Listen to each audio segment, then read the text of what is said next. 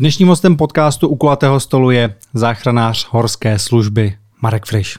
Ahoj, dobrý ahoj. den. Ahoj, ahoj. Eh, co bych měl dělat, když se na mě řítí lavina?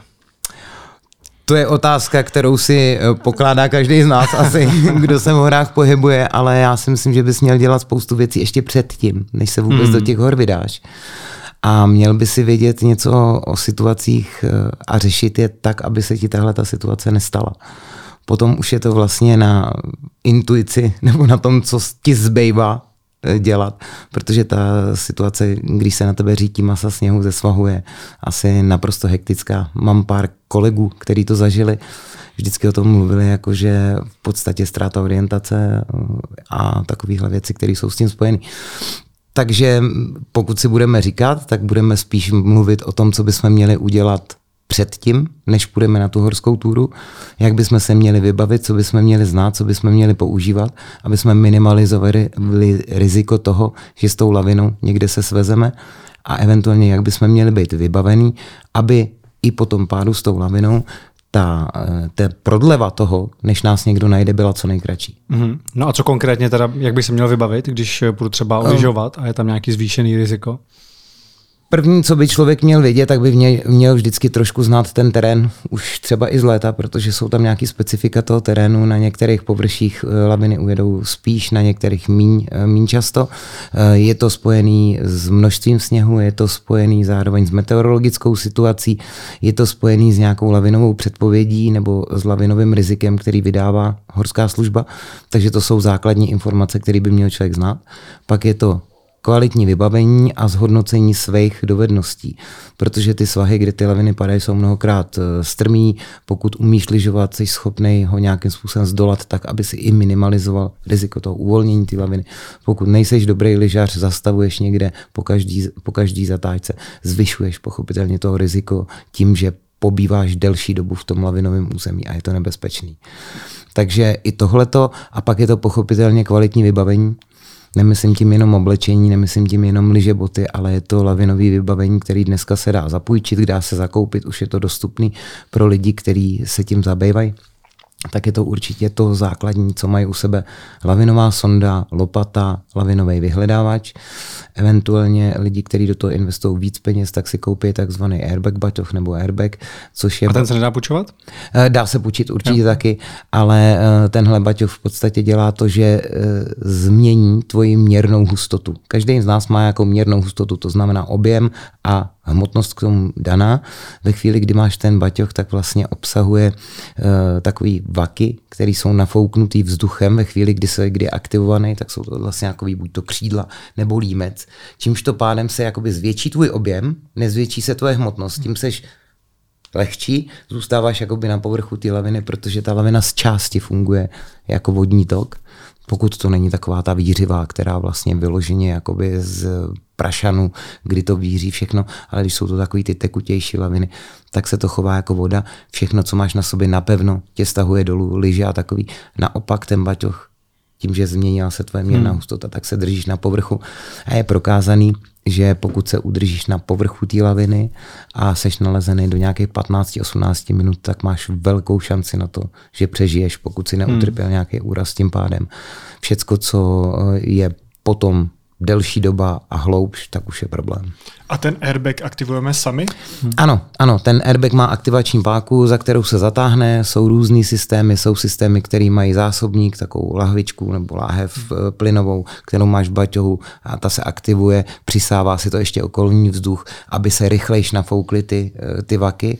Je to podobný systém, jako když máš v letadle eh, nafukovací schody nebo nafukovací hmm, skluzy, tak ty taky. Veškerý objem vzduchu není v tom letadle. Tam je eh, aktivační nálož, která to aktivuje a ten vzduch se přisává z okolí, aby se to co nejrychlejší natáhlo. Tak stejným způsobem funguje ten airbag. Vlastně není plný, plný objem hmm. těch vaků v té lahvice. Zároveň ještě existují systémy, které jsou elektrický, který mají elektromotor, výkonný větrák, vlastně, který je to schopný nafouknout za krátký časový úsek, má jednu výhodu, můžou být používaný opakovaně. To, co je na tu lahev, tak ta lahev vlastně je jednorázová, musí se dát naplnit nebo zakoupit nová ta cartridge nebo kartuš, jak tomu říká. Mm-hmm. Kdybych ten airbag neměl nebo nezafungoval tak, že by mě udržel vlastně mm-hmm. na tom povrchu, tak co dělat, když se dostanu pod tu lavinu? Eh, kdysi se říkalo plavat, dneska se říká asi vykonávat nějaký aktivní pohyby, protože pokud se člověk i ve vodě pohybuje, tak je větší pravděpodobnost toho, že zůstane v těch vyšších vrstvách, nebude stažený až na dno. Eh, pokud nemáš ten airbag, víš, že jedeš do lavinového území, eh, víš, že tam to riziko hrozí nějakým způsobem, je docela dobrý sundat si poutka z hůlek, sundat si chráky, protože na některých skialpinistických vázáních jsou ještě klasicky si chráky, kdy liže přichycená jakoby k tělu možná i si hodit baťov přes jedno rameno, pokud to není ten airbag, protože všechno, co z tebe je, jakoby cestou opadá, za prvé pro ty záchranáře zůstává na povrchu a značí jim, kudy ta lavina tekla, kde můžeš být, v jakém místě zhruba. A zároveň, když to zůstane ty věci na tobě, tak tě za to stahuje uh, ta lavina dolů. Ten prout, který se valí vlastně, tak tě za to stahuje, za liže, za takový, může ti to i způsobit úraz. Takže je lepší, když tyhle věci z tebe jakoby opadají. Předpokládám, že když je člověk pod eh, tím sněhem, tak je tam úplná tma, se nic nevidí, eh, pokud je tam nějaká jako větší vrstva, tím pádem je jako dezorientovaný. Jsou nějaké pomůcky, jak se třeba jako zorientovat, protože mě by jako napadlo asi, kdybych to přežil, byl pod nějakou tou vrstvou sněhu a byl schopný se nějak pohybovat, takže bych jako začal hrabat. Ale tím, že vlastně jsem dezorientovaný, tak nevím, jakým směrem hrabat. Tak, asi by si úplně hrabat nezačal. To je hmm. první věc, protože si musíme představit, co se vlastně děje, už když ta lavina dojíždí. A nejlíp si to představíš asi na nějakém koulování s kamarádama. Když jsi se kouloval s kamarádama, někdo tě naštval a chtěl si, vyrob, chtěl si mu jakoby to vrátit, tak jak, jak si vyrobil tu sněhovou kouli? Vzal si ten sníh, no. hodně si stlačil a zároveň si ale stlačoval jak? Vždycky holýma rukama. A to ze dvou důvodů. Za prvé, když to stlačuju, tak sníh je v podstatě jenom vločka, která je obklopená vzduchem. Když je těch vloček hodně, tak je tam nějaké množství vody, ale nějaký velký množství vzduchu. Tím, že ji zmáčknu, tak dojde k tomu, že se vlastně zhutní ten sníh a udělá to tu pevnější strukturu. Zároveň je ta struktura už téměř bez vzduchu a nepropustná a tím, že vlastně z vrchu to ohřeješ, tak vrchní vrstvička té sněhové koule se nataví, zevnitř přichází chlad a okamžitě zamrzá vlastně do, do takové ledové ledový krustičky. Hmm. A tím pádem to stvrdne. A představ si, že v podstatě to samé se z nějakých principů stává s tím sněhem, když se řítí v rámci té laviny dolů. Ty když eh, jedeš v tom sněhu, tak on eh, letí kolem tebe, třese o sebe, olamujou se ty jednotlivé částečky, částečně se i ohřívá třením a ve chvíli, kdy ta lavina dojíždí, tak vlastně první, co je, že když jsi zasypaný, tak se ten sníh na tebe tlačí, to znamená, že to vymačkává už jakoby část toho vzduchu. Zároveň se ohřejvá, spevňuje se a zároveň ještě ve chvíli, kdy se zastaví a natlačí se na tebe, tak ty svým tělem rozehřejváš tu tenkou vrstvu, která je kolem tebe, která zároveň z druhé strany automaticky rovnou mrzne. Takže v průběhu těch 15-18 minut se kolem tebe vytvoří ledová krusta, krz kterou hmm. už vůbec neprochází žádný vzduch. Notabene to, že ten sníh tě jakoby se na tebe tlačí, tak uh, si představ, že tam seš asi jako kdyby si byl zalitej v sádře. Takže ta šance... Že tam není žádná vzduchová kapsa. Tam není, není, jak by si si udělal. Ano, může být, může být. Dostaneš se za skálu, pod strom, eh, mezi nějaký, když to je z jarního sněhu, eh, velký kusy, velký kvádry. Můžeš se dostat do prostoru, kde budeš mít dostatek vzduchu, budeš mít dostatek času na to se zorientovat. Ale principiálně už po tom pádu té laviny seš velice často jako dezorientovaný, vůbec nevíš, co se děje. Eh, je tam panika, protože toho vzduchu je tam i tak málo, ještě sníh je utlačený. Takže tohle všechno hraje, hraje protože je důležitý, aby tvoji kamarádi, kteří jsou s tebou, měli stejné vybavení jako ty, uměli s ním dobře pracovat. A jak si vždycky děláme legraci, když budu mít dobrý pips a špatný pips, tak ten špatný pips si vemu já a ten lepší dám tomu kamarádovi, protože tam je ta věc, že on mě s tím lepším hmm. spíš najde. Jo. Hmm. Ale to je jenom taková jako eh, slovní hříčka víceméně. Pochopitelně všechno vybavení, který máš sebou, musí být stoprocentně funkční, stoprocentně zkontrolovaný. Dneska není špatný i mít jako mobil uh, u sebe nebo i na baťohu, protože určitě jste si všimli, že existuje systém, který se jmenuje Reko. Prodává se to v bundách, ve všech shopech sportovních ti řeknou, tady to si vem, v tom je lavinový vyhledavač. Tam není lavinový vyhledavač, tam je odrazová destička, která vlastně slouží k tomu, aby odrazila signál od lavinového vyhledavače. Těch lavinových vyhledavačů jsou dva základní typy. Jedno jsou takový proaktivní, kdy ty máš vlastně krabičku, která vysílá signál a tvoji kolegové mají krabičku, která ten signál přijímá. Dřív to bylo digita- eh, analogový, to znamená, že slyšeli pípání a stlumovali si a nastavovali si intenzitu toho pípání, tím tě dohledávali. Dneska jsou tyhle ty lavinový vyhledavače digitální, přičemž ti to ukazuje směr, ukazuje ti to vzdálenost. Pochopitelně nejstrašnější ve své podstatě, aspoň pro mě, je pocit ten, když chodím po tom povrchu toho sněhu, hledám a pořád mi to ukazuje pět metrů. To znamená, že těch pět metrů je někde dole. Hmm. Že mm, u nás uh, ty nánosy toho sněhu v těch čelech těch lavin můžou být opravdu extrémní, 12-15 metrů, úplně klidně. No a ten druhý systém Toreko je vlastně to, že je to jakýsi, dejme tomu sonar, nejlepší přiblížení sonar. Vysílá signál, přijímá signál. Ve chvíli, kdy se ten signál odrazí, tak ten záchranář jde vlastně tím směrem a je schopný dohledat. My jsme třeba přišli na to, že se nám eh, odrazil eh, u jedné dívky, kterou jsme hledali, se nám odrazilo od baterie mobilního telefonu, protože vlastně vykonala tu indukci takovou, že to odrazil ten signál. Ten systém Reko byl eh, vymyšlený spíš pro takový hromadný prohledávání lavin. To znamená, že to bylo na sjezdové tratě v Rakousku, v Německu, v Alpách, kde vlastně může na tu sjezdovku, kde jsou lyžaři, kteří jsou vyloženě jenom lyžaři, nejsou freeridisti, nejsou to skialpinisti a uh, jsou zasypaný, tak vlastně tohle reko se tam hodně využívá. Proto když půjdeš do krámu, tak uh, si koupíš rukavice s rekem, bundu s rekem, helmu s rekem, boty s rekem, protože jsou to jenom odrazové destičky. A četnost počtu těch odrazových destiček zvyšuje tu šanci na to, že tě naleznou. Ale tady u nás to používáme taky. Používáme to, používáme to prohledávání lavin, ale přeci jenom víc se tady eh, dbá na ten, na ten laminový vyhledávač, na ty aktivní, hmm. na ty aktivní činnosti. Je teda něco, jako, co by vůbec člověk pod tou lavinou mohl dělat, vlastně, když jako je obklopený jako v sádře, vlastně, že se jako nemůže moc hejbat, jestli vůbec jako je možný třeba sáhnout do kapsy pro mobil právě a třeba zavolat? Může to, může to být možný, ale nemusí to být možný. Jo. Víme určitě, že ten signál toho mobilního telefonu prochází eh, zhruba tím jedním metrem, jedním metrem sněhové pokrývky, protože si musíme uvědomit, že ten ten sníh je v podstatě voda, která to tlumí jo, a e, proto třeba nelze, e, nelze používat e, to, že bys měl nějakou gps na sobě a v rámci pádu té laviny po celou dobu zaznamenávala tvoji polohu. Protože jakmile se zakréš hmm. tím sněhem, tak už nemáš signál GPS. Jo. Hmm. Proto třeba ty lavinové vyhledavače, které jsou aktivní, tak mají danou frekvenci, která je nejlíp prostupná pro tu sněhovou vrstvu. Jo. Je nejméně ovlivněná e, krystalkama ledu, krystalkama vo, nebo kapenkama vody a tak dále. Hmm, takže vlastně mobilní telefony nebo ať už Apple má ty AirTagy, to je v tomhle případě úplně uh, Nemusí to být, nemusí to být funkční. Může to Jasně. pomoct, nemusí to být funkční, ale zase jsme prv, prvotně jsme v té fázi, že ve velkém procentu případů budeš v té lavině tím sněhem tak úzce obklopený, že nemáš moc šanci něco udělat. Hmm. Jak často se to u nás stane, že se někdo dostane pod lavinu? Já si nepamatuju přesně úplně statistiku, na to máme profíky, který dělají jenom lavinovou záchranu a prevenci a všechny tyhle ty věci, od nich pocházejí taky ty lavinové měření a všechno. Ale eh, jestli si dobře pamatuju, tak třeba dva, tři roky není nic, pak jsme měli lavinu, eh, dvě laviny v rámci asi dvou hodin. Jo. Hmm. Takže je to vždycky pochopitelně je to spojený s nějakým tím rizikem, který je v tom terénu.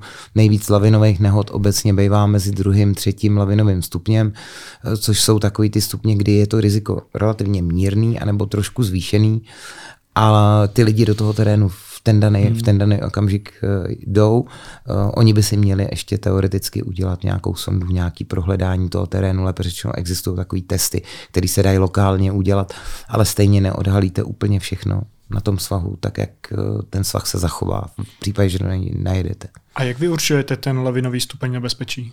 Lavinový stupeň se určuje na základě měření, který se provádí každý týden minimálně jednou a spíš dvakrát a na dvou různých místech. Je to tak, že v podstatě, když se díváš na sníh, tak eh, vidíš jenom bílou plochu.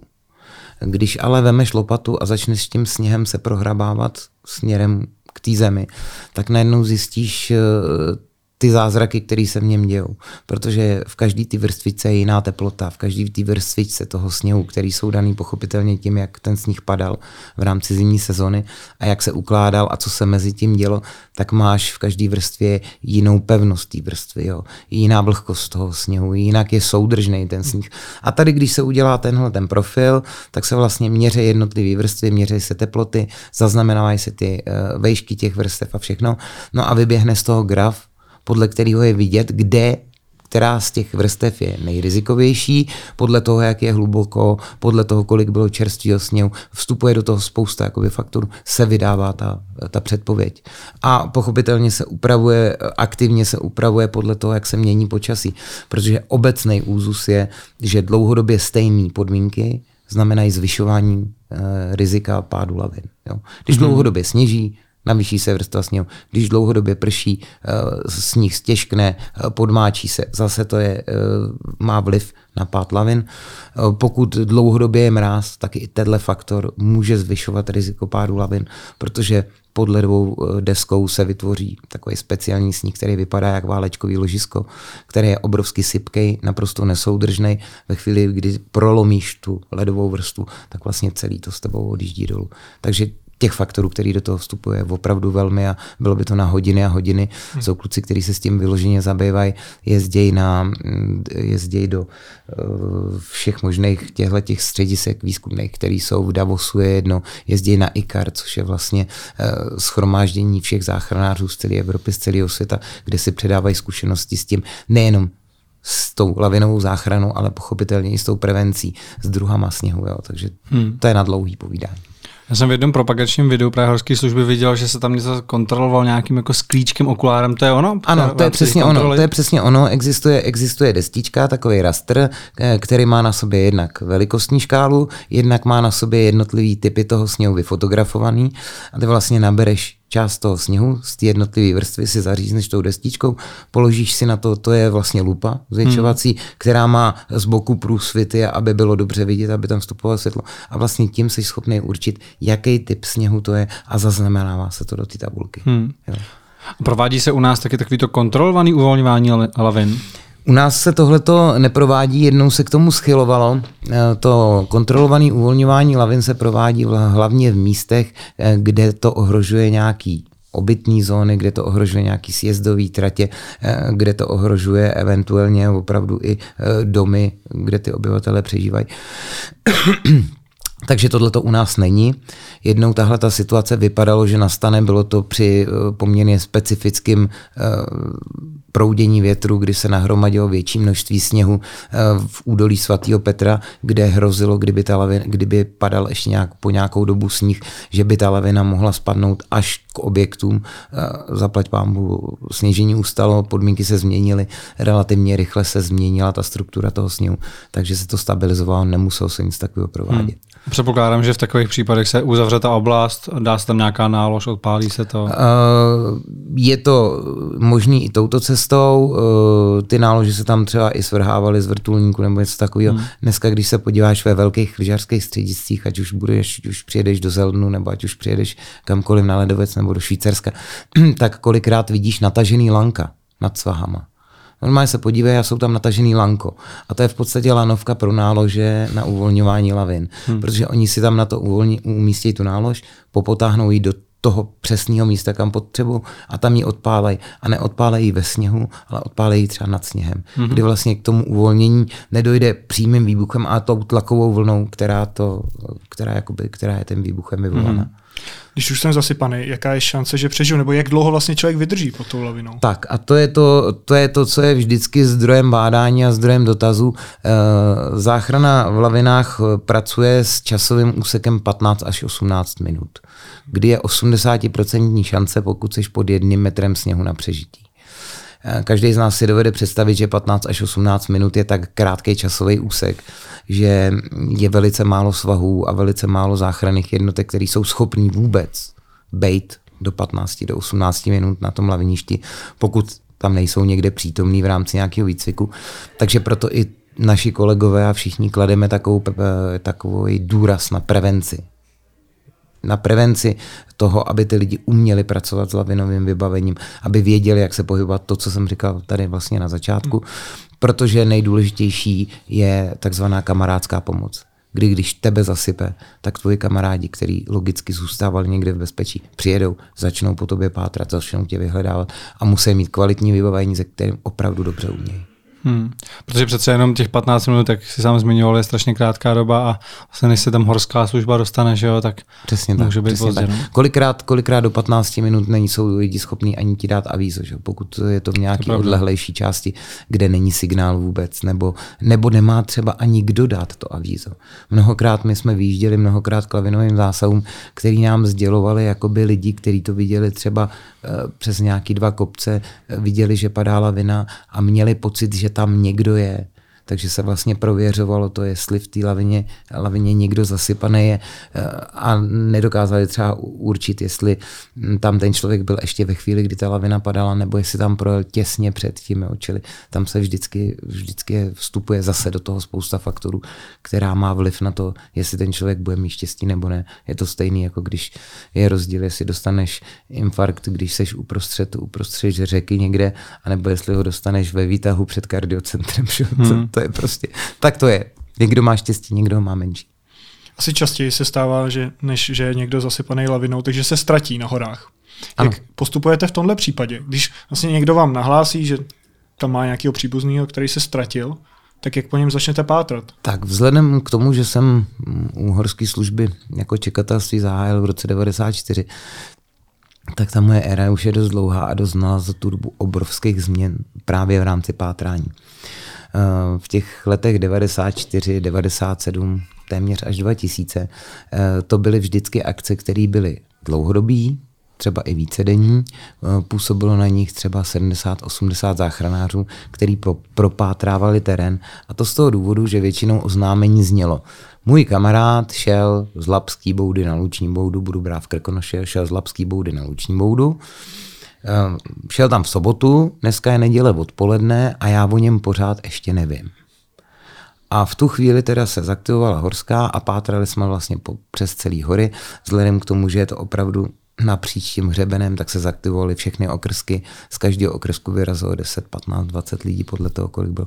A propátrával jsem ten terén jestli tam toho člověka někde potkáme, propátrávaly se horský boudy, pochopitelně i střediska a tak dále, a tak dále. Bylo to náročný časově, velice dlouhý. Mnohokrát se stalo, že to byl jasný abstinent, v životě neměl ženskou, sportovec, no, takže bylo jasný, že ho najdeme někde v nějakém hotelu. No. Ale e, i tohle to se stávalo, ale ty akce byly tohoto ražení. Pak přišla éra mobilních telefonů, prvních, prvních částečných pokrytí horského terénu a najednou ty akce se začaly smrskávat na to, že nám někdo volal, že my jsme tady v terénu, jsme mezi uh, Voseckou a Lapskou, což je úsek zhruba 2 km, 2,5 km. A tady jsme se ztratili a nevíme, kde jsme, sešli jsme styčí. Jo.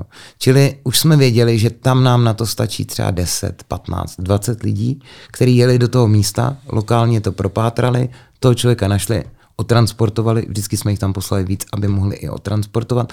A ta akce byla daleko kratší, byla víc cílena. No a pak přišla éra mobilních chytrých telefonů s mapovými podkladama, eh, s aplikacemi typu aplikace Záchranka, která fantasticky funguje. Takže najednou ty akce se eh, nám zužují na to, eh, že nám zavolá ten člověk, pošle nám, pošle nám uh, svoji lokalizaci, za pomoci aplikace záchranka, nebo nám zavolá, nemá aplikaci záchranka, my pošleme jemu jakousi výzvu SMS-kou, on nám tu SMS-ku potvrdí a nám se obra- zobrazí jeho poloha na, na počítači, jakoby v té aplikaci, to je z portálu záchranka, zobrazí se nám ta poloha, takže jsme schopni buď to formou nějaký navigace toho člověka hmm. někam poslat tak, jak má, aby se dostal do nějakého bezpečného místa. A nebo vyjíždíme na ten zásah, pokud je poraněný, nebo pokud opravdu je vyčerpaný, ztráta orientace taková. Vyjíždíme na ten zásah, může tam jet menší cílená jednotka s dostatečným vybavením a e, všechny ty akce se daleko zrychlou.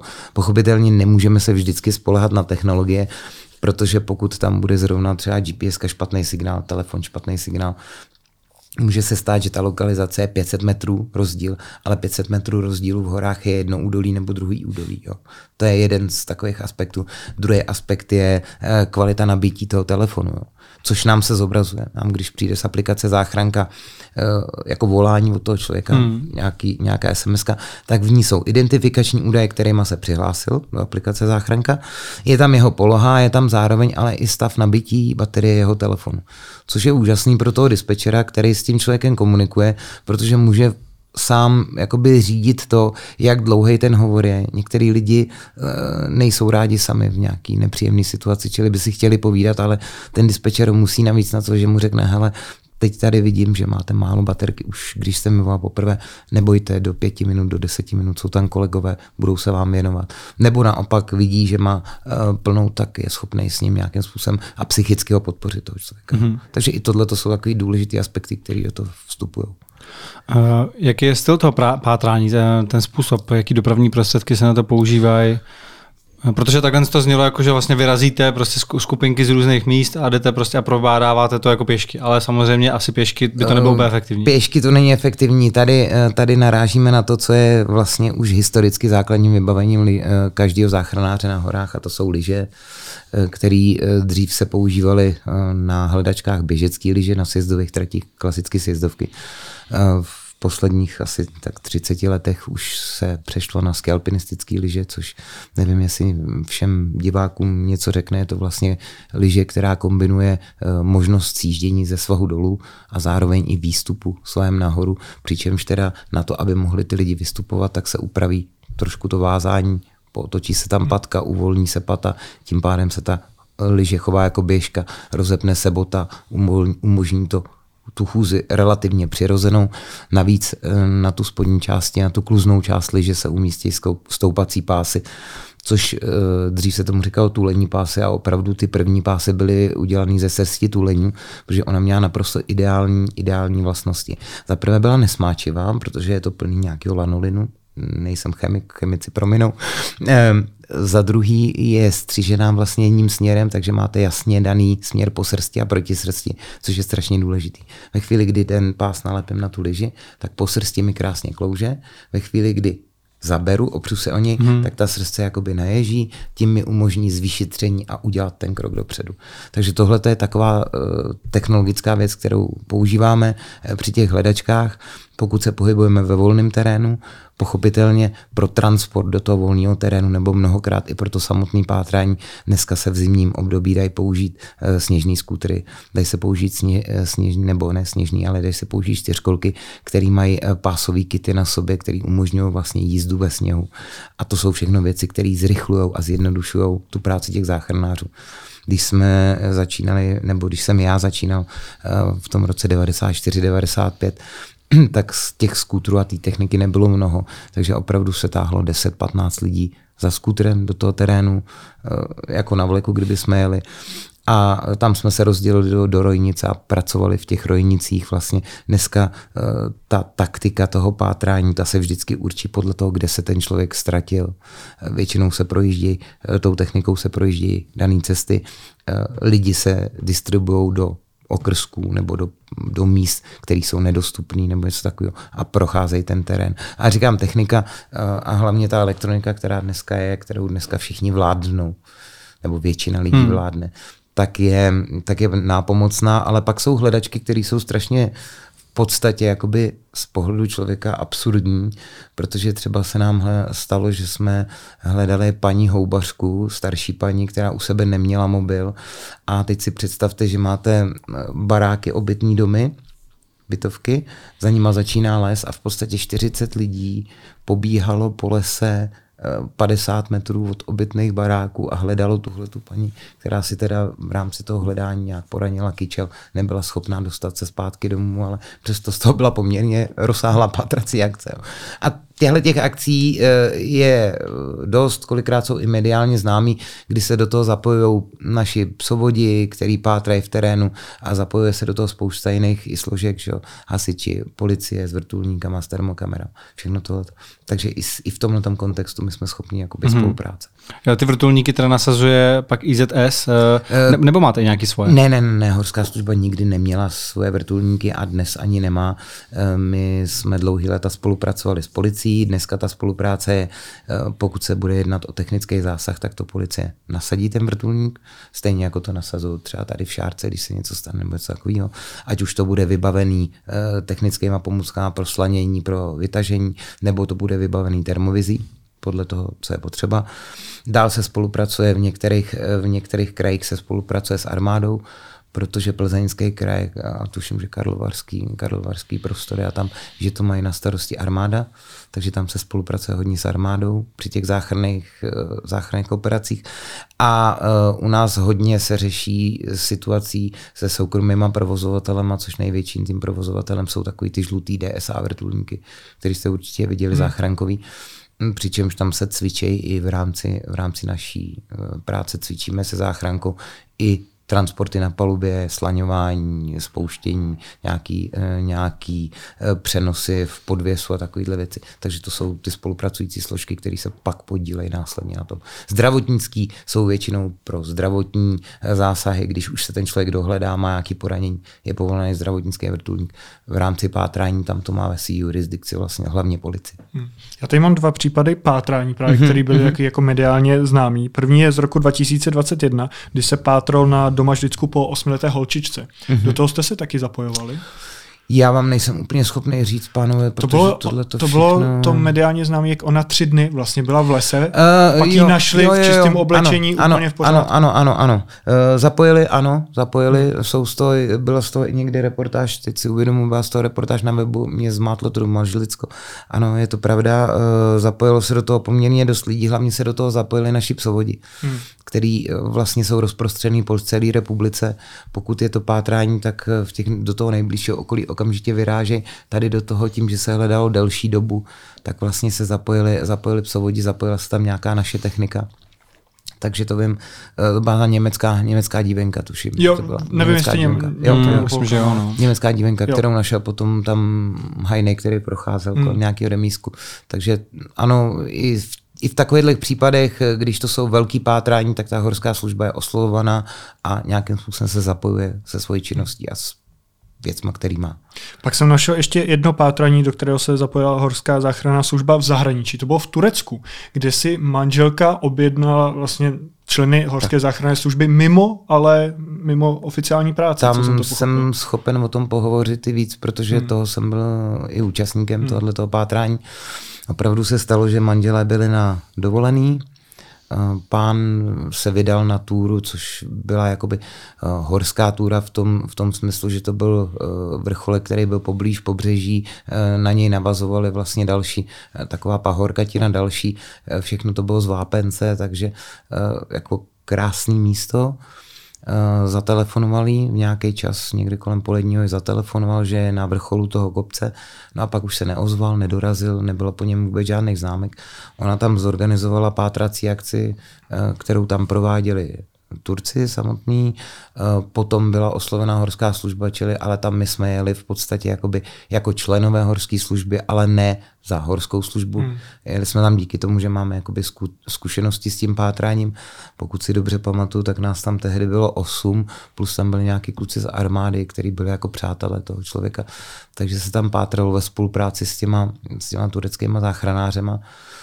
Eh, bylo to náročné, bylo to v rámci velkého tepla, bylo to v rámci těžkého terénu, protože eh, veškerý ty, veškerý ty vápencové kopce byly porostlý takovým hustým trnitým, eh, trnitým křovím, takže se vyráželo se po ránu. Mnohokrát se pátralo celý den. Bohužel to pátrání bylo bezúspěšné, přestože se nám teda podařilo na vrcholu toho kopce, že jsme našli to, co on proklamoval už ty manželce, říkal, že si bude lepit nějakou součást, někde měl, jestli odřenil nějaký hmm kuchař nebo něco, tak jsme tam našli takovou tu, ten blister od, tý spofa, od toho spofa plastu, takže tam opravdu jako někde byl, ně, něco takového se tam odehrálo. Ale dál už po něm nebylo ani vidu, ani slechu. Takže, hmm, takže dodnes se nenašel? Dodnes, dodnes nemám informace hmm. o tom, že by se našel. Využili jste takhle i při pátrání tu možnost videohovoru? Já jsem slyšel, že přes tu aplikaci záchranka to snad jde se spojit i takhle v určitých případech. Ano, ano, ale my to využíváme spíš při nějakých záchranných činnostech, které se týkají jakoby zdravotnických. Že navigujete někoho, jak pomoci? To ne, to ne, ale spíš zdravotnických, jo, jak, jak pomoct, ano, hmm. ale, ale spíš třeba, když přijedu, když přijedu nějaký buď to náhlý zástavě oběhu, nebo k nějakému srdečnímu selhávání, kdy ten člověk je ještě v nějakém stavu, tak já si můžu, já si můžu udělat videohovor třeba toho, eh, jak vypadá křivka EKG, jo, protože my máme sebou na defibrilátoru, máme možnost si jakoby připojit ten defibrilátor v takovém módu, kdy nám to zobrazuje tu hmm. srdeční činnost a ty záchranáři jsou schopni vlastně uh, mi říct, co a jak, nebo jsou nás schopni odnavigovat, jak máme toho člověka vyšetřit. Jo nějakýma věcmi. Takže v tomhle ohledu ano, výborná záležitost, párkrát už jsme to použili. Je to relativně nový, funguje to, dejme tomu ty videohovory rok, dva a už jsme to použili v praxi a myslím si, že to je dobrá cesta. Mm-hmm. Uh, jakou předpověď počasí horská služba využívá? Jste přímo mm, napojený jako na nějakou meteostanici, anebo využíváte nějaký komerční? Ne, ne, ne, ne, my využíváme úplně přesně stejné předpovědi počasí, jako všichni mají možnosti, jaký mají všichni možnosti na internetu, jenom s tím, že máme eh, jakoby na našich stránkách, když se podíváte na počasí, tak jsou tam aktuální informace, většinou teda spíš ze sedmí hodiny raní, jak to vypadalo na hřebenech Krkonoš, jsou tam vlastně to se bere z z těch grafů, že umístujeme ty uh, počasí v ten daný okamžik. Ale jinak, co se týče předpovědí a všeho, tak tam pracujeme s běžně dostupnýma modelama, tak jako všichni. Bylo období, kdy nám třeba líp vycházely norové, jako norský modely, zase období, kdy vycházely to, co dělali třeba Poláci nebo to, co dělají další. Hmm. Takže tam je to víceméně, víceméně kombinace, kombinace všeho, ale nejlepší, meteor, nejlepší zjištění meteorologické situace je takhle vystrčit nos z okna, zajet se podívat do toho místa, jak to tam vypadá. A když jede se na hledačku, tak pochopitelně ty první hned vědí, jaká ta situace tam je, ale už předtím většinou víme, do čeho jdeme. Takže hmm.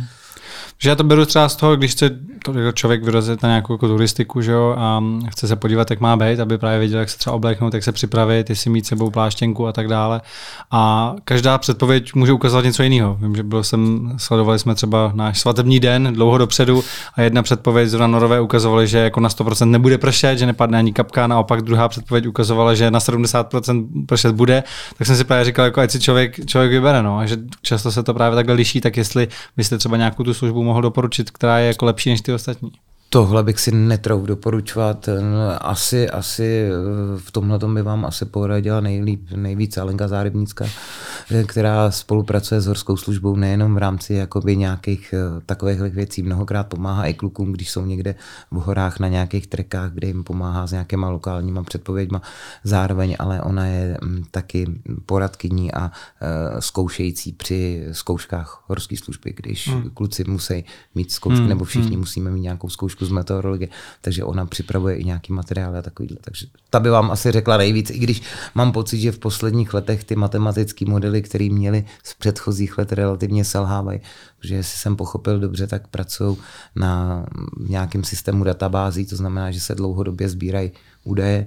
Ve chvíli, kdy je nějaký počasí, tak to nějaký počasí napasují do toho modelu hmm. a ten matematický model jim vypočítá co jak bude? se zhruba tak bude dít, jaký Myslím. můžou být ty, že jsou to opakující se proudění třeba, nebo ale nejsem meteorolog, nevím přesně. A kvůli jakým případům nejčastěji horská služba vyjíždí? Um, asi to můžeme dát třeba na, to, na ty, ať už na ty zimní nebo na ty, na ty letní měsíce, Pokud ty sezóny. to budeme globalizovat, tak eh, nejvíc zásahů, nejvíc zásahů máme pochopitelně v lyžařských střediscích kde jsou to, kde jsou to úrazy, které si ty lidi přivodějí, um, přivodějí při lyžování. Takže tam je těch, tam, že těch zásahů je tam 80, 70, 80% naší celé činnosti. Pak jsou to pochopitelně zásahy, které se odehrávají v tom volném terénu, ať už jsou to ty pátrací akce nebo nějaké zranění, které jsou a v posledních letech eh, jsou to velice často i eh, zásahy typu, že někdo v horském městečku, kde ta horská sídlí, tak má třeba zástavu srdečního oběhu nebo má nějaký jiný obtíže a zdravotnická záchranná služba nás využívá k tomu, aby jsme k tomu vyjeli. Jednak nás k tomu hmm. vybavila, vycvičila, vyškolila, jsme ve spolupráci, ať už přes tu aplikaci, jak jsme se bavili, nebo přes nějaké jiné věci. A takže my vlastně jsme takový ty ve formě těch first responderů, prvních odpovědných na místě, který jsme schopní podat fundovaný report o tom, jak ten člověk vypadá. My nestanovujeme diagnozu, vždycky, když se hovoří s dispečerem, tak se popisuje aktuální stav toho člověka. Jo. Hmm. To znamená, že vidím, že prostě je to člověk, který, eh, který eh, nereaguje, nedýchá, tak okamžitě ve chvíli, kdy tohle dispečerovi předám, říká, jak jsi na tom, co máš sebou, máš sebou defibru, máš všechno, zahajuješ, já říkám, ano, zahajuju resuscitaci, jo, neodkladu. Takže takovéhle věci v podstatě. To mě právě zajímalo, jako jestli když se mi něco stane takhle v horách eh, na asfaltce, kam by jako normálně dojela klasická záchranka, mm-hmm. tak jestli mám volat záchranku nebo horskou službu. Eh, já doporučuji, já doporučuji, pokud se jedná o zdravotnický problém, tak vždycky začít tím, že zavolám záchranku. Ať už budu kontaktovat přes 155, nebo ať už budu kontaktovat přes aplikaci záchranka, tak bych vždycky zkusil jako první záchranku, protože se může stát, že eh, ten problém, zdravotní bude tak život ohrožující, že je potřeba ho řešit hned a když to dobře popíšeš dispe, eh, dispečerovi, který je na té záchrance, tak je schopný tě hned navigovat a hned ten problém daný řešit. Pokud eh, se někdo nedovolá přes 155, což se stát může, a to z toho důvodu, že bude třeba na polském nebo na německém signálu, protože když jsi v síti jiný země, tak vlastně číslo 155 neexistuje. Jo, tam, tam prostě ani když se zadá plus 420, 150 nefunguje. Hmm. v tu chvíli přichází v úvahu aplikace záchranka stlačený, hmm. stlačení tlačítka a pokud to selže, no tak je, eh, je dobrý použít nás jako jakýsi prostředníky, který tam stejně budou vyslaný a eh, použiješ číslo plus 420 12 10 což je univerzální číslo pro celou horskou službu. Je to udělaný, ten systém je nastavený tak, že ve chvíli, kdy voláš v Krkonoších, kdy voláš se do Krkonoš, kdy voláš eh, v Jeseníkách, kdy voláš se do Jeseníku, kdy voláš na Šumově, kdy voláš se na Šumavu, budeš hovořit zase s dispečerem té dané oblasti, který buď to zprostředkuje eh, konferenci se záchrankou, anebo pokud je to nějaký běžný úraz, okamžitě začne řešit, záchranku spraví o tom, nebo ty se mezi tím dovoláš. Prostě hmm. ta kooperace je tam velice úzká. A proč říkám to číslo 155? Protože eh, zdravotnická záchranná služba stejně jako horská služba nebo horská služba stejně jako zdravotnická záchrana, jak kdo chce, mm, tak má regionální působnost. To znamená, že když budu volat v Krkonoších, dovolám se do Hradce Králové, maximálně při nějakém špatném natočení BTS do Liberce, ale pořád jsou to jakoby spolupracující organizace, které ti můžou poskytnout tu, ten feedback hned, protože vědí o tom terénu, mají ty mapy, mají spojení s tou horskou a budou to řešit. Trošičku, trošičku eh, čas od času lidi použijou 112, což je fantastická záležitost ve městech dopravní nehody, požáry, prostě všechny tyhle ty věci, super. Jenom pro nás je to maličko vždycky zdržení, protože tam není přímo zdravotník, jakoby na ty 112, to je jedna věc. A druhá věc je, ona nemá regionální působnost. Oni mají rychlost nastavenou, což prakticky znamená, že se může stát, že ty budeš mít úraz ve špindlu, zavoláš na 112, budeš si myslet, že se dovoláš do Hradce Králové, ale ty se dovoláš nějaký informační tetě v hlavě nebo strejdovi což potom jakoby ten řetězec té záchrany jakoby maličko zdržuje. Neříkám, že je to úplně špatně, ale prostě může se tohle to stát. A nebo se stane to, že se dovoláš do Polska. To mě hned napadlo, no. no. Že to funguje všude, že jo? 112 je mezinárodní, ano, že jo? No. Čili proto i z tohohle toho důvodu, aby my jsme jakoby zrychlili, protože když ještě nebyly uh, mobilní aplikace, když ještě neexistovaly v podstatě chytrý telefony, ale už bylo relativně dostupné volání, tak my jsme měli mnohokrát problém s tím, aby nás ty lidi nějakým způsobem kontaktovali. Protože na tu 155 se nedovolali, tak v tu dobu vzniklo vlastně číslo plus 422 10, který začalo být jakoby propagovaný a využívaný pro ten kontakt s horskou službou. A je důležité tam dát to plus 420. Přesně. Nemusí tam být. Může no tam ale být jakoby, když, když budeme na hranicích s Polskem, tak se zase nedovoláme. Tak kdyby se, mi to, chyt, kdyby ano, se mi to chytlo ano, na ten ano. pokud, pokud je tam nebezpečí toho, že budeš na, eh, nebo seš na nějakém hraničním signálu, kdy může být polský, nebo německý, nebo rakouský, to je jedno. Ano. Takže pro, proto to tam dává radši vždycky. Ano. Hm. Mm-hmm. Jaké krizové situace si ty zažil přímo ve službě, kdy bylo třeba blízko nějakému zranění, nebo si se i zranil? Jako já osobně, osobně, no. osobně eh, zranění ve službě, tak asi každý z nás, asi každý z nás, kdo, kdo lyžuje v rámci té naší činnosti, tak uh, už je opatřený nějakou plastikou vazu v koleni nebo nějakým poraněním těchto těch kloubů, který při tom lyžování opravdu trpějí. Uh, jednak trpějí tím aktuálním, že si někde uděláš úraz, ale pochopitelně trpějí tím opotřebením, protože když běžný člověk, já nevím, týden na lyžích, a je schopný si udělat úraz, tak si vemte, že my jsme tomu vystavení, neříkám 100 dní, někde ne 100 dní, ale třeba 50-60 dní v roce, kdy uh, lyžujeme, kdy jsme na těch svazích, poskytujeme ty služby na těch svazích, uh, vyloženě na lyžích, takže k tomu úrazu tam může lehce dojít, protože k úrazu vždycky dojde ve chvíli, kdy jsi nějakým způsobem unavený, nesoustředěný, prostě psychicky vyčerpaný. Může se to stát, taky jsem si udělal, taky jsem si přetrh fazy v koleni, odoperovanou, fungující. Můžeš uvést nějaký případy, kdy jste vyjížděli, nebo ty osobně k záchraně a skončili dobře, nebo i špatně, něco, co ti zůstalo jako v hlavě a dodnes si to pamatuješ, že ten případ byl něčím výjimečný?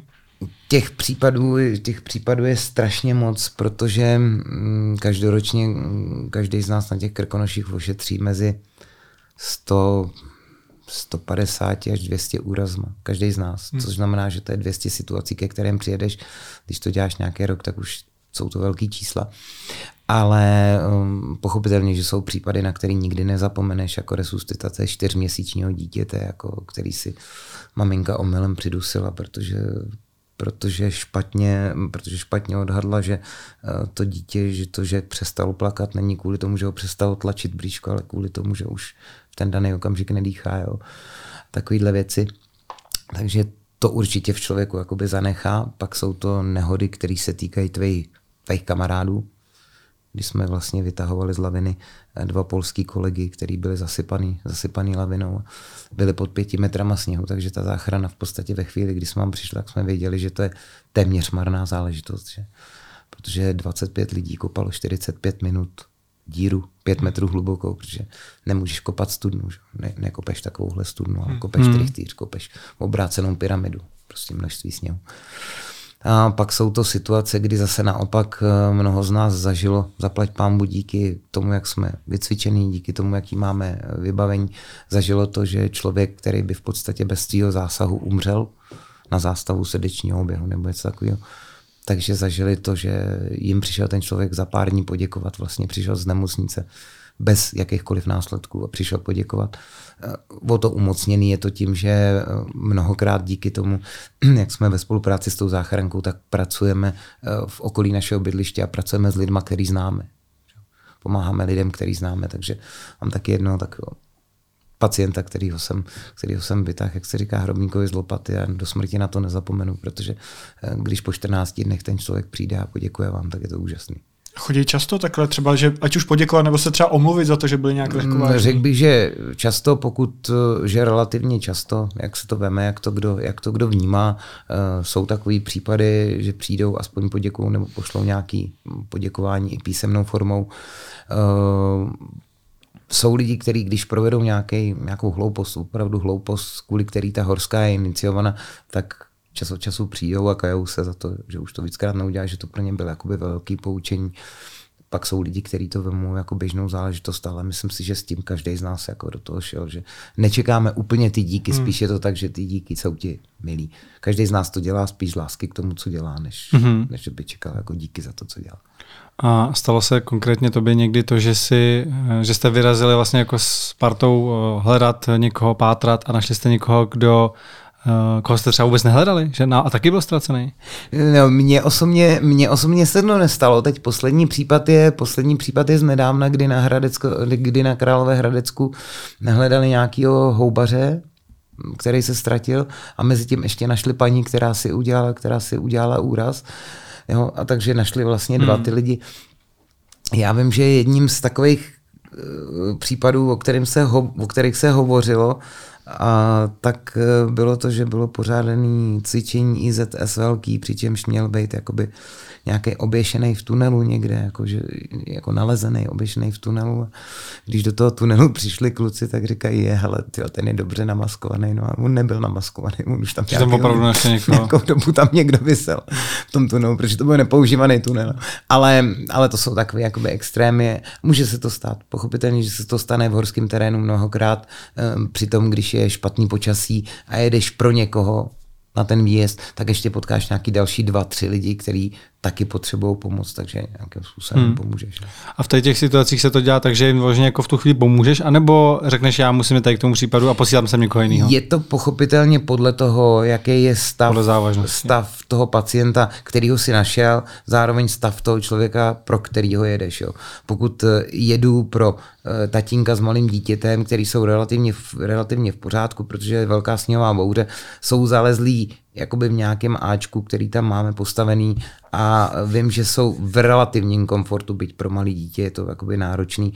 A potkám dívčinu, která je opravdu podchlazená, no tak jako silně, no tak si zavolám záchranku a teď zhodnotím, dobře, za mnou jedou kolegové, takže já vemu tu holčinu, domluvím se s klukama, zdržení pro toho tatínka bude třeba, já nevím, dejme tomu dvě, tři minuty, což není život ohrožující v daný okamžik odvezu tu dívku do zdravotnické nebo ke zdravotnické záchranné služby a kluci pokračují. Ale je to vždycky na tom, že v podstatě eh, existuje jistá subordinace uhorský, ale víceméně u těch zásahů, eh, pokud to není zásah, který řídí dispečer z dispečerského pracoviště, tak pokud jsi v tom terénu, tak jsi ten zodpovědný za to rozhodnutí a za ty, eh, za ty svoje jakoby, postupy. Jsi víceméně ty sám. Hmm. Čili tam je jakoby ta zodpovědnost hodně přenesená na toho horského záchranáře, proto jsou na to kladený takový nároky, co se týče výcviku, co se týče uh, dovedností, co se týče vlastně všech věcí, který může, který může potřebovat a toho správného rozhodnutí v ten daný okamžik. Zmiňoval se ten případ z toho Turecka, že ten člověk se nikdy nenašel, ten pohřeš, ta pohřešovaná osoba. A stalo se to někdy i u nás, takhle, že se v horách někdo ztratil a nikdy se nenašel vlastně do dnešního dne? Hmm, zase úplně upřímně se nebo, přiznám, nebo teda jako nemám, v, v, za, během, během tvý služby, během tvý kariéry. povědomost.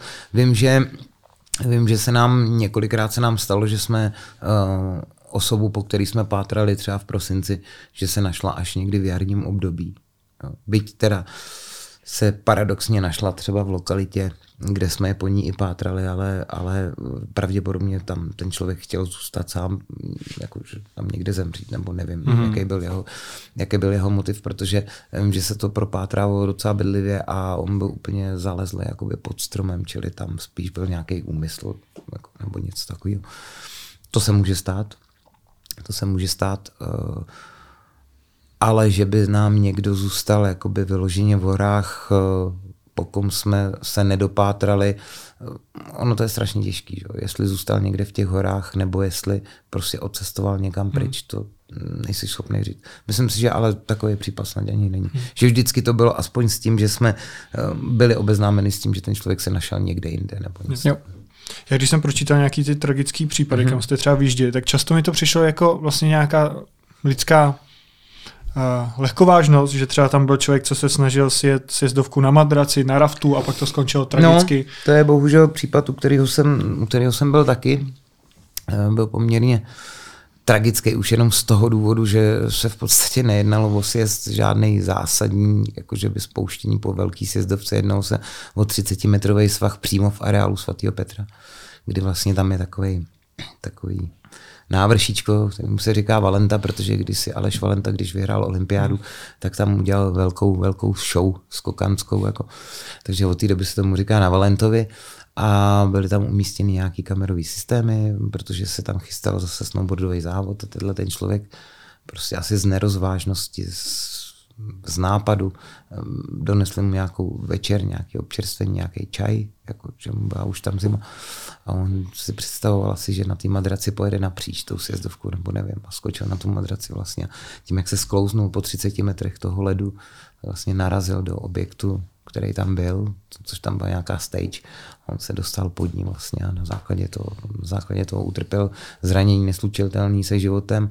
A to jsou, ano, to jsou takové ty nerozvážnosti, kdy ti vůbec jakoby nedocvakne, že ten že na té madraci nepojedeš tam, ale pojede to někam jinam. Hmm. Jo, to, je, to, je, to je v kontextu tom, jsem zažil těch věcí víc, kdysi dávno, to je opravdu spoustu let zpátky, dvě dívčiny, 18 letý, eh, chtěli si sjet, na, někdo se jim řekl, že si mají sjet na pytlích, no a ono nenapadlo nic jiného, než do toho igeliťáku si jakoby vlíst do toho odpadového pytle. Že? Čili tam postrádáš jakoukoliv, jakoukoliv možnost korigovat, cokoliv to se s tebou děje. Takže klouzali po svahu, až narazili do objektu, měli obě dvě nějaké těžké zranění. Pak byl mm, případ eh, fotbalisty, který se, který se takhle poradil na sjezdovce, který šel jezdit vyloženě na bobu a už mu taky nedošlo, že prostě nebude schopný to uřídit, aby hmm. letěl do lesa.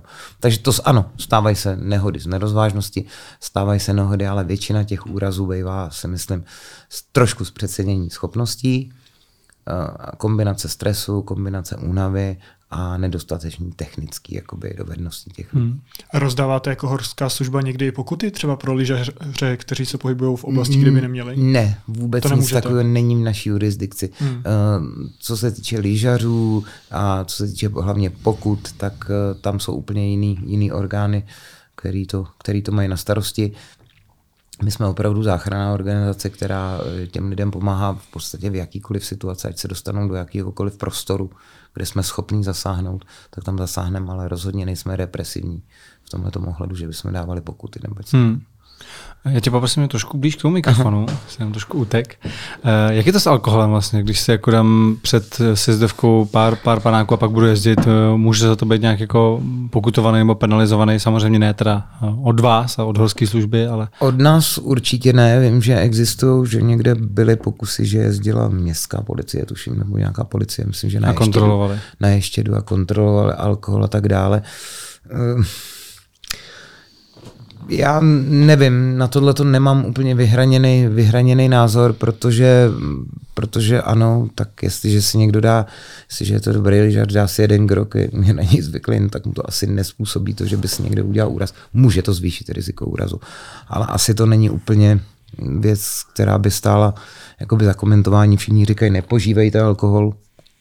Mělo by to tak být a pak se ty lidi musí rozhodnout. No. Jako, hmm. není, to, není to jenom tady u nás. Když člověk cestuje po celé Evropě, tak pochopitelně lidi pod vlivem alkoholu nebo lidi, lidi pod vlivem alkoholu potkáš na těch sjezdovkách eh, víceméně po celém světě. Ale ale není to jako zákonem jasně ošetřený? Není to zákonem. Že by to bylo jako když člověk sedne ne, na kolo? Ne, ne, ne, ne, v žádném případě.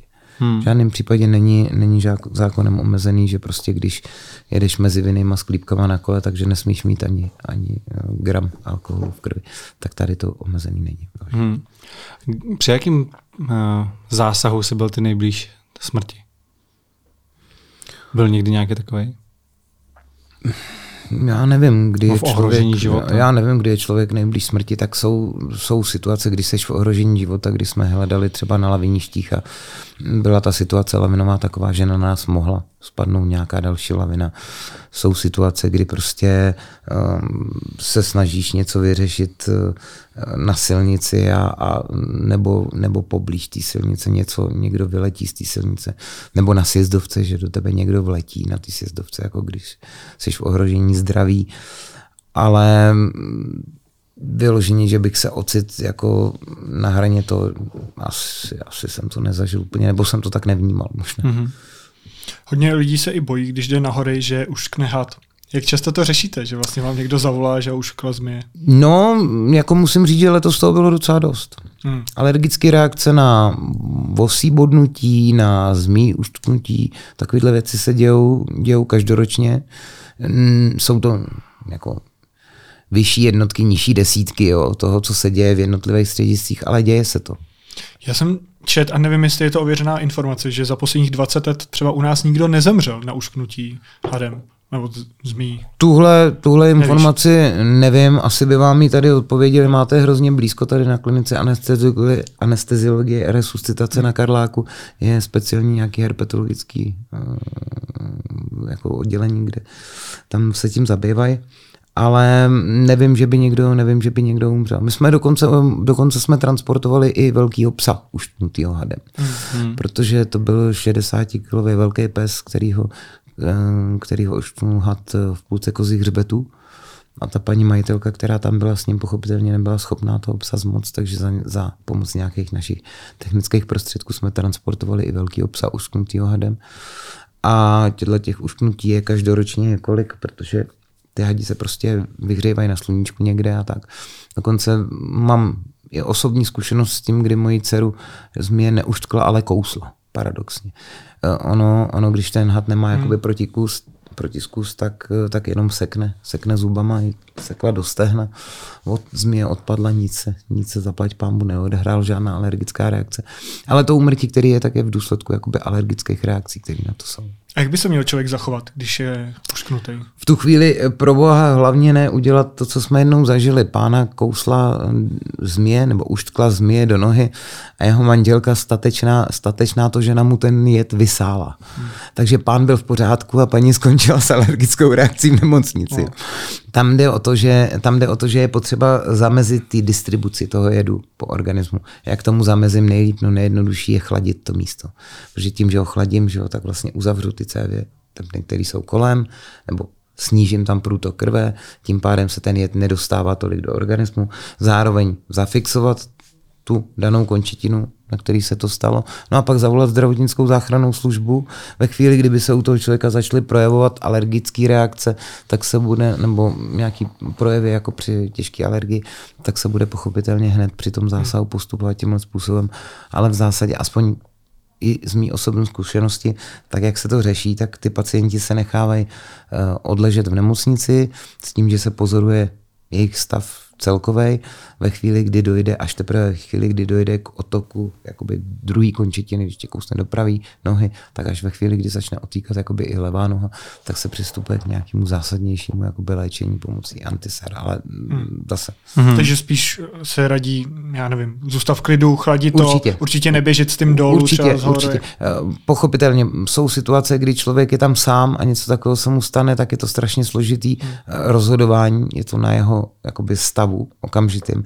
Ale eh, pokud je možno, tak toho člověka nechat na místě, ošetřit mu to, schladit mu to, i kdyby si měl na to nalejt třeba jenom přes složený triko studenou vodu. Jo. Už i to jakoby pomáhá, protože při tom odpařování že jo, se to chladí částečně. A uh, proto je tak důležité dodržovat takové ty základní pravidla, což je ten, to množství lidí, kteří se v tom terénu pohybují najednou v té skupince. Jo, že dva není špatný, ale vždycky trojčlená skupinka je daleko lepší, protože i když se něco takového stane, jeden zůstane jako poraněný, jeden zůstane na místě, další může jít pro pomoc někam. Takže ty obecní zásady, pokud se dodržují, tak veškeré řešení problémů, které v těch horách vzniknou, je daleko jednodušší. Hmm. Když se člověk chce stát eh, členem horské služby, tak je celkem zajímavý takový systém toho, že nemůže se jen tak jako přihlásit, tak jako třeba k policii, ale musí nejdřív projít eh, dobrovolničinou, musí být nejdřív dobrovolníkem. tak. Uh, řešilo se někdy, proč je ten systém tak nastavený, že proč musí ten člověk být první dobrovolník, proč prostě nemůže jít do nějakého výcviku jenom klasického? Uh, řešilo se to hodně, vždycky se to řešilo, nebo takovýmhle způsobem se to vždycky řešilo celý leta z toho důvodu, že uh, velikou, velikou devízou u těch členů horské služby byla tam pomístní znalost. To je prostě naprostá orientovanost v tom daném terénu který, který museli, ve kterém museli pracovat, ve kterém museli pátrat, protože si musíme uvědomit, že když se ta horská služba dávala dohromady, nebo všichni lidi, ani ne jakoby horská služba, ale už všichni lidi, kteří vykonávali nějakou záchranu historicky v horách od nějakého třeba 17. 18. století, kdy se začínají v těch horách lidi pohybovat, tak to byli lidi místní, lidi z místní znalostí, kteří byli schopní vlastně toho člověka jakoby najít a otransportovat. I, i už jenom to, že, že si věděl pravděpodobné místo, kde ten člověk mohl sejít z té cesty, jenomže už ti v hlavě běží vlastně ve chvíli, kdy ti někdo něco řekne, tak už ti vlastně běží v obrázek těch míst, kudy ten člověk procházel a říkáš si, no tak tady mohl sejít z cesty, tady tou cestou mohl jít. Tohle to je takový místo, kde hmm. se mohl ztratit. Jo. Čili ta pomístní znalost v těchto těch situacích je naprosto základní. Byť dneska by člověk dokázal nebo mohl říct, máš mobil, máš orientaci. No, nic nenahradí to, když to místo znáš. Pak jsou pochopitelně situace, kdy i když to znáš, tak zabloudíš i sám. Jo. Ale tak to si myslím, že byl jeden z takových prvotních popudů. Druhá to bylo taky to, že eh, horská služba v té dobrovolné části je občanské združení a je to v podstatě parta lidí. Jo, je to, je to jakoby parta lidí, kteří si musí navzájem být nápomocní, musí se znát a byla to vlastně organizace od vždycky, která združovala ty chlapy, který jako měli společný zájem, měli společný cíl, eh, jednak pomáhat lidem, ale hlavně to byla ta láska k horám a, a prostě ten najít tam si ten svůj, jakoby tu cestu v těch horách. No a díky tomu vlastně tohleto dobrovolnictví je takový, jaký je a myslím si, že to je docela fajn, protože v podstatě procházíš fází takzvaného čekatelství, což dneska už eh, v některých místech je ještě před to předsazená taková drobnost, což jsou jakoby zájemci, což jsou kluci, kteří o to mají zájem a, a ještě nemůžou být jakoby čekateli, protože i to čekatelství má nějaké svoje pravidla. Takže ve chvíli, kdy jsi tím čekatelem, tak v podstatě nejenom, že se učíš, ale taky ukazuješ to, jaký seš. Ukazuješ to, jestli do té party jakoby zapadneš, jestli jsi ochotný se vzdělávat, jestli jsi ochotný jakoby eh, na sobě pracovat jestli jsi schopný se ty věci naučit a to je strašně důležitý eh, potom pro udržení těch mezilidských vztahů v té skupině, která má spolupracovat. Kdy prostě nemůžeš, nemůže tam být, ano, každý, každý, jsme individualita. Hmm. Ale v zásadě, když je nějaká práce, tak musíme všichni táhnout za jeden pro vás a nemůžeme chtít jakoby prosazovat si svoje zájmy nad zájem toho jakoby celku. Takže ty podmínky jsou, že pokud jsem místní, můžu být čekatel, pokud tam prospěju, tak budu dobrovolník a pokud pak projdu nějakým těma, tím výcvikem, tak, tak můžu být pak jako povolání. Ta místnost, eh, to místní, eh, to místní je takový, jako že by si měl žít a pracovat eh, v místě, kde ta horská služba funguje Eh, zároveň, eh, zároveň pochopitelně bys měl mít vztah eh, k lyžování, k horolezectví, k přírodě jako takový, protože ty zkoušky, které jsou tak kromě záchranných činností, je to v podstatě všechno, co si můžeš představit pod pojmem přežití v přírodě. Takový ty Bear Girls, jak jsou ty, ty hmm. filmy a to, tak to je v podstatě ze všeho děláš zkoušky. Meteorologie, orientace v terénu jo, a takovéhle věci. Z toho se dělají ty zkoušky dobrovolnický. Včetně fyzických testů, které tam jsou nastavený. A e, to místní pochopitelně není myšlený úplně na rovinu, takže se tam ten člověk narodil. Já jsem původem Mělníka. Já jsem v 21, teda s mýma rodičema jsem od malinka jezdil na hory. V 21 jsem věděl, že už chci do Špindlu, že prostě tam mě to, vždycky jsem tam jezdil s rodičema, tam mě to táhlo, tam jsem měl jakoby posazený ten svůj domov No a tím pádem jsem prostě prošel to čekatelství, prošel jsem nějaký období, kdy jsem pracoval jako, jako ten dobrovolný člen, kdy chodíš do služeb o víkendech, chodíš na všechny ty pátrací akce. Eh, pak bylo i období, kdy jsem si ho prošel jako eh, takzvaný sezónní zaměstnanec, což jsou lidi, kteří se berou na zimní sezónu, eh, zase to bylo, zase to bylo po nějaký čas, protože v zimě těch úrazů je víc. A jak dlouho to bylo třeba u tebe? Jak dlouho jsi byl tím dobrovolníkem? Já jsem, byl, já jsem byl dobrovolníkem s různýma pauzama, protože když jsem ukončil v roce 96, když jsem se stal jakoby dobrovolným členem v roce 96, prošel jsem čekatelstvím a školou, tak v roce 98 se uvolnilo místo sezónního zaměstnance, takže jsem tři sezóny dělal jakoby sezónního zaměstnance, zimního nebylo místo na trvalý zaměstnání, takže mezi tím jsme s klukama založili nějakou outdoorovou agenturu a zabývali jsme se hodně lyžováním a, a tím, že jsme lidi učili, eh, vozili jsme, je na, vozili jsme je na ledovce a učili jsme je lyžovat, protože v té době začínaly být modní kárvy. A my jsme si dali takový název jako Edge for All, jako že každýho naučíme jezdit na hraně, že vybereme liže a prostě mm. vysvětlíme a naučíme. Což se nám docela dařilo, to bylo docela fajn. V létě jsme pak dělali nějaké aktivity, aktivity, čtyřkolky a motorky, všechno možné, co se zase týče pohybu přírodě, ať už motorizovaného, nemotorizovaného. A pak v roce 2005, jestli to říkám dobře, tak v roce 2005 už se vlastně naskytla ta možnost jít natrvalo v horské službě. No a od roku 2005 jsem teda plnohodnotný zaměstnanec vlastně do dnešních dní. v rámci toho, v rámci toho si můžeš udělat nějaký zdokonalení, jsi tam cvičitel, instruktor, letecký záchranář a všechno tohle to si můžeš projít. Dneska ta cesta pro ty kluky je, je v podstatě úplně stejná, akorát, že s jinýma nárokama připojili se do toho technologie, že jo, všechno tohle, to, co používáme. Jsou tam teda nějaké specializace, že prostě někdo je operátor dronů, někdo je psovod? Eh, specializace tam, eh, z části tam specializace jsou, pochopitelně. Eh, nás je jako zaměstnanců, nevím, jestli to víte, nebo jestli to vědí posluchači nebo diváci, nás je jako na to Českou republiku zhruba 120, což je relativně malý číslo. Úřednické aparát je ještě řády nižší, takže my jsme v podstatě takový jako hodně, hodně multifunkční, takže děláme spoustu věcí, ale ano, jsou odvětví v té naší činnosti, kde musíš být úzce specializovaný. Speciálně je to u těch psovodů, který musí s tím pejskem pracovat dnes a denně. Tam to neošidíš. Ano, je nás tam několik, který jakoby se zabývali od počátku, co přišly drony, tak jsme se s tím začali hodně zabývat. Dneska už hmm, ta... To jsi třeba ty, jo? Eh, to jsem třeba já.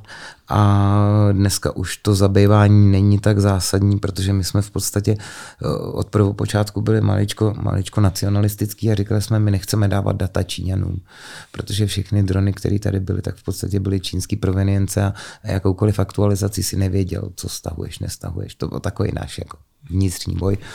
Takže jsme se spojili s českou firmou, pracovali jsme s českýma dronama, podíleli jsme se s části na vývoji, a jsem tu měl nějaké věci okolem 3D tisku a takovýhle.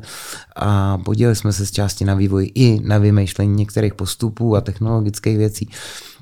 Ale postupem času jsme zjistili, že prostě proprietální zařízení, tak jako dneska vyrábí nějaký DJI nebo něco takového, kdy je to v podstatě létající kamera, kdy není takový důraz na to řízení, na tu technickou stránku, protože jsme si dělali i programování některý, jo, že letů a hmm. všechno tohle to se dělalo prostě na počítači k tomu. Takže ti to zabralo spoustu času a byl si hodně specializovaný. Dneska, dneska um, používáme komerční drony, které jsou jasně dostupný, dostupný v jakémkoliv obchodě, v těch lepších verzích a tam to, ta pilotáž je už natolik jakoby jednoduchá, že to je schopný víceméně pilotovat každý člověk, který projde nějakým školením, který na to získá, získá tu pilotní licenci. Takže taková ta úplně jakoby výlučnost toho řízení těch dronů, která byla z počátku pro nás asi čtyři, tak už, tak už taková není. Už je to věc, kterou můžou ty kluci v podstatě eh, dělat u těch zásahů. Eh, jediný, co tam zůstalo takový trošku výlučný, tak jako je pozůstatek, že jsme vytvořili vlastně eh, lavinový vyhledávač, který se, se kterým se dá vyhledávat z toho dronu. Od maličko problematický ohledně frekvencí, které tam jsou, rušení a tak dále a tak dále. Ve finále to má, ve finále největší problém je uh, s tím dronem jakoby to laviniště prohledávat, protože ty se nemáš víceméně čeho chytit. Když máš dneska dron, tak buď to naprogramuješ si let podle toho, podle mapy. To znamená, že podle terénu na mapě si naprogramuješ let v 80 metrech a ten dron kopíruje a je všechno bez problémů, víš, že jsi nad stromama. Když ale přijdeš do laviniště, tak už na tom laviništi je nějaký relief terénu, dobře, ty by si si ho mohl naprogramovat podle reliefu terénu, ale potřebuješ lítat relativně nízko, což už je rizikový pro ten dron a ještě navíc nevíš, jaký nános sněhu tam je. To znamená, že ty bys to naprogramoval v 15 metrech, ale v 15 metrech by ti ten dron ani neodstartoval, protože už 15 metrů nad terénem je při tom startu, protože je tam nános hmm. sněhu takový, hmm. že vlastně se nemůžeš řídit tím georeliefem, je tam jiný relief. Druhá věc je, že na spoustě i těch komerčních kvalitních strojů jsou uh, čidla, které fungují, nenarazí ti to do zdi, nenarazí ti to do stromu. Bohužel sníh je na tohleto tak jako na ten signál, který prochází ven, tak je strašně zrádný i na to, že se od něj neodrazí ani laser, ani sonický signál. Čili v podstatě jakoby ta efektivita využití čidel je téměř nulová, takže jediný, co musí být, tak tam musí být opravdu operátor, který bude nad tím laviništěm lítat. A teď je otázka to povětrnostních podmínek jo, a všeho, co tam je, hraje to roli. Čili tohle to není úplně jednoduchý. Ano, je to možný, je to použitelný, musí s tím lítat zhruba do 20 metrů, aby to mělo nějaký efekt jako vejšky, ale ta, ta složka toho počasí a všech těchto vlivů tam hraje velkou roli. Takže byť jsme byli hodně ty, kteří se to jakoby snažili hodně tlačit a tak, tak uh, asi to zatím bude zůstávat spíš u těch konvenčnějších metod, ať už jsou to lavinový vyhledávače, rychlá distribuce lidí na, na laviniště, uh, použití psovodů, my můžeme být nějaký monitorování docela dobrý, jako monitorování situace s tím dronem, ty lavinový třeba, jak se kdo pohybuje, kde, co se děje, jestli někde něco se trhá nebo tak, ale pochopitelně v rámci pátrání v lesích nebo někde tam je to využít. Mm-hmm. Jak jsi zmínil ty psovody, tak spousta lidí si spojí Bernardína třeba s soudkem rumu kolem, kolem krku s horskou službou. Jaký rasy ve skutečnosti používáte? Bernardín zrovna nedávno jsme se o tom bavili s mojí dcerou, protože říkala, protože říká, vy máte pořád eh, ty figurky toho Bernardína s tím soudkem a proč nejsou? Ty Bernardíni. On ten příběh asi mnoho, mnoho lidí zná, že to vzniklo někde ve Francii, tuším v průsmyku Sam Bernard, kde eh, tam byli chovaný Bernardíni, který zachránili nějakou pocestnou tam. Mm, to byla úplně jiná rasa Bernardínů, než známe my, oni nebyli tak chlupatý, byli to jiný psy. A Bernardín jako takové je plemeno který je strašně krásný, strašně uslintaný, ale na tu práci není úplně daný, protože je těžký, eh, hodně chlupatý a tak dále. Eh, ta práce, ta práce kinologů u horské služby začíná někdy, tuším, že 70. 80. leta, abych byl přesný. Myslím si, že eh, náš, náš kolega Kajanova, který byl dlouhý léta kinologem, tak jsem měl snad možná prvního lavinového psa. No a tehdy služební pes rovnalo se německý ovčák. To bylo jasný. Takže si vybrali německého ovčáka, který nebyl tak drsný a nehlídal na hranicích byl to, byl to mazlíček, no a začali ho vychovávat a začali ho vychovávat k lavinové záchraně a tradičně poměrně hodně často se ty německý ovčáci jakoby vyskytovali všude po světě. Jezdilo se na, na různý školení, každý z těch psů byl vycvičený trošičku jinak, některý při nálezu štěkají, některý při nálezu berou nějaký předmět do, do tlamy, aby neštěkli, aby eventuálně nemohli spustit tu lavinu. Paradoxně mm-hmm. i takovýhle zvuk je schopný to spustit. No ale Postupem času se zkoušely různý plemena, eh, včetně eh, labradorských retrieverů, který jsou jako funkční, občas mají takovou náladu, že se jim prostě někdy nechce. Ale, ale vím, že kluci s ním měli jakoby dobrý úspěchy, ten pes musí být výborný na nos, musí, musí být eh, jakoby v podstatě kamarádský a musí značit všechno, co v té lavině potká. To je strašně důležité. Protože v tu chvíli vlastně vy si můžete dělat obrázek o tom, co se, co se v tom terénu děje, třeba v té lavině.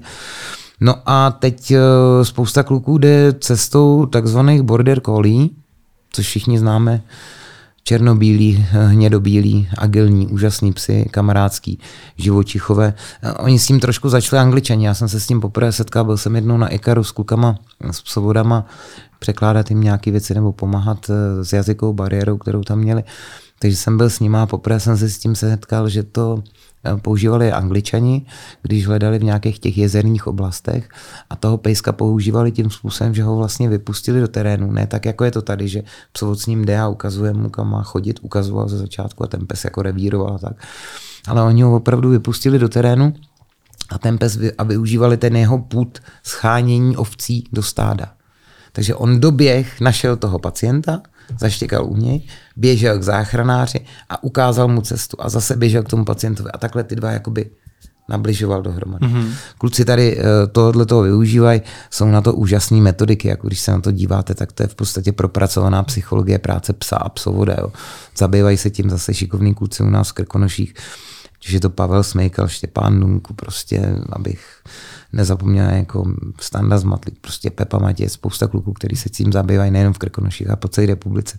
Tohle jsou takový ty nejbližší spolupracovníci a mají to zmáknutý, ty psy fungují fantasticky a používají třeba ty. Uh, Slovinky, Slovinci, tuším, že používají třeba belgické ovčáky což je vlastně menší německý ovčák, takový většinou bývají rezavý, taková kliška, mm-hmm. trošku zase agilní pes ale je to asi podle toho, jaký, jaký kdo má pocit z toho psa, jak se ten pes najde.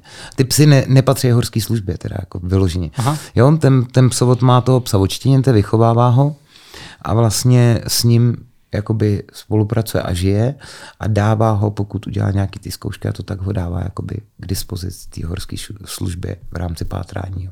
Takže my nemáme takový ty klasické kinologie, jako si pamatuješ někde z nějakých filmů, že prostě psi jsou zavřený v kocích a tam naběhne strejdáme psa, jde s ním někam na nějaký zásah. Tak tohle u nás není. Psy mají svý opáníčka, jsou spolu. Do jaký hloubky dokáže ten pes eh, vyčuchat toho oběť? Maličko specifický na nějakého kinologa. Já, co si pamatuju, tak vím, že pod pěti metrama byl schopný pět metrů sněhu. Hmm. A je to, pochopitelně, je to závislý na tom, jaký jsou tam, jaký jsou ty cesty, hmm. že, pachový, jo, kudy, to, kudy to proniká ten vzduch, že, jak, jak, se tam najde nějaká cestička nebo nenajde. Ale jsou schopní ty psy cítit velice dobře, velice dobře a na velkou dálku. Já jsem si právě říkal, jestli jako třeba po metru, jestli už to právě jako je nereálné. Ne, ne, ne, nebo, ne, takže ne, do pěti metrů ještě Myslím si, byly výsledky. Asi by mě někdo z kinologů povopravil hmm. třeba nějakým časem, ale vím, že, že jako je to opravdu jenom závislý na tom, kudy ten pach si najde jakoby cestu. Pochopitelně, že tam pracují i s tím, jestli ten pach je jakoby přímej, dostatečně silný nebo slabý, podle toho se taky, jo, podle toho se to dá taky usuzovat chování toho psa. My jsme třeba měli zásah, kdy jsme našli polského, eh, polského snowboardistu, který byl stržený lavinou. A takhle byl, tady byl on, vedle něj byl tady dolů směrem byl strom, nahoru, nebo dolů byl potok, nahoru byl strom. A ty psy, on byl tady a ty psy značili 4 metry dolů a 4 metry nahoru. Protože po potoce šel, část pachu šla po potoce a část pachu šla těma větvema toho stromu, protože ty větve jako udělali ty prostory, kudy ten pach mohl prostupovat. Takže vlastně značili ty psy z boku z každého. No a udělal se průměr, prohledal se to sondou a našli jsme toho člověka uprostřed. Jo. Čili to označení toho nálezu nemusí být přímý, ale může to být v kontextu terénního reliefu, v kontextu mm-hmm. stavu toho laviniště. A tam pak na to dohledávání, když to třeba pes označí, se používají takové ty ano, tyčky. Ty lavinové sondy, o kterých jsem sondy. mluvil, eh, můžou se používat pochopitelně znovu se používají třeba to reko nebo něco takového, aby mm-hmm. se mhm. zachytil ten signál. A ta lavinová sonda to je taková tradiční, tradiční záležitost, kterou si všichni spojí s lavinou partu chlapů, jak stojí vedle sebe, má ty dráty, tak dráty to už dneska nejsou, dráty byly veselý s tím a byla občas randa na cvičení, protože, jak jsem říkal, ta lavina je relativně pevný materiál. takže a, a ten drát byl relativně měkký a ten sníh dokáže vychýlit tu sondu. Že? Mm-hmm. Takže si sondoval a říkal si, výborně, mám nález a takhle kolega v obtři říká, nemáš, to je moje noha, protože ta sonda to takhle, takhle zajela a byla někudy. Proto dneska uh, se ví, že ty sondy se používají zhruba do dílky nějakých tří, maximálně myslím tři a půl metru. Jsou už z jiných materiálů, dělají se karbonový, dělají se silnější, právě proto, aby tam byla ta efektivita toho prohledávání. A ta sonda teda, když narazí na tělo, tak uh, ty to prostě dokážeš poznat. Jasně, jasně. A nebo když se ozve. To je součástí. To je součástí. to je, já vím, že nic není slyšet. To ale... je součástí výcviku. No, tam je, tam je nejhorší asi pro toho člověka, že on ať křičí, jak křičí, tak směrem není, slyšet, není no. nic slyšet, ale on slyší z toho povrchu téměř všechno. Jo? No, Takže on slyší, když se to, blíží. No, přes Aha. ten sníh se to přenáší. Jako, jo. Přes tu spevněnou vrstvu právě tím, jak je to stvrdlý, to laviniště, tak vlastně ten slyší, slyší nějakou zvuky nějaký, slyší. A nicméně eh, tohle je určitě součástí jako výcviku, že si můžeš vyzkoušet ten rozdíl mezi tím, když tou sondou píchneš do nějaký skály nebo do kamene, tak cítíš, že to zvoní. Když píchneš do dřeva, tak je to sice ten náraz není zvonivý, ale je pevný ten náraz. Když píchneš do nějaký větve stromu, nějaký kleče, tak tam už je to maličko jakoby zavádějící, protože ty do toho píchneš, je to pevný a dokonce to i pruží, že jo? protože ta větev se pod tím sněhem, ona, jak vyzařuje teplo, tak sama má nějakou, nějaký prostor kolem sebe, takže se trošku pohybuje. Takže to může připomínat to lidské tělo. No ale když píchneš do lidského těla, tak ano, když by si píchnul tady do hrudníku, do kosti, tak to bude hodně podobný, jako třeba to může větví. Ale už v tu chvíli dáváš jakoby pozor na to, že když to zvoní, tak to asi nebude. Může se stát, že se trefíš do přesky na botě, že může se trefíš do boty. Když je nějaký takovýhle specifický nález v daném místě, to znamená, že všude máš, já nevím, sondu třeba na dva metry zapíchnutou a najednou po metru máš nějakou změnu. A ten kolega vedle tebe ne. No tak se to určitě zahlásíš jako nález, vykope se ten metr sněhu, zjistí se, co tam je. Radši dvakrát kopat hmm. zbytečně, než jednou nekopat. Jo. Hmm. I když tohleto la, laminový, to sondování potom jako takový, když už se jde v těch rojnicích, tak to už většinou bývá hodně pozdě po době, kdy je možný toho člověka zachránit. Jasně. Takže to je už jenom o tom spíš to tělo najít, ale nezachrání se. Jo, já myslím, že si necháme ještě nějaký témata do bonusu. To by moc krát děkujeme, že jsi si na nás udělal čas. Bylo to fakt zajímavý. A vám děkujeme, že nás sledujete, podporujete a určitě se podívejte i na bo- bonus, kde probereme spoustu témat ještě. Díky, ahoj. Díky, ahoj, ahoj pánové, děkuji za vaše pozvání. Díky. A jaký největší bizar si zažil při tom zásahu. Že před začátkem si mi tady říkal o nějaký paní snad ruce, která řešila zlomený nehet. Můj kolega, který o mě ví, že jsem občas prudčí povahy, tak když se dávno mi opatrňoval vysílačku a říkal, prosím tě, na černý sjezdovce uprostřed toho nejstrmějšího je asi tříletý dítě. Vyzvedneš ho tam? Já říkám, jo, jasně, jedu pro něj. A jenom se do vysílačky ozval, nebuď na ty rodiče moc přísný. Co by si poradil lidem, kteří se ztratí na horách a vůbec nevědí, kde jsou, nemají mobil. Měli by spíš se pohybovat, snažit se najít nějaký bod, který jim pomůže, nebo zůstat na místě, protože to možná bude pro vás naší a jak se případně zahřát. Jak je to v dnešní době? Má žena šanci dostat se jako záchranář k horské záchranné službě? Paní vám napíše dotaz e-mailem velice slušný a zeptá se, jestli by třeba mohla s dítětem sáňkovat na sněžce. Máte třeba někdy problém i s otužilcema, že řešíte, že musíte vyjet? Když to je taková ta otázka, klasická otázka na Wim Hof,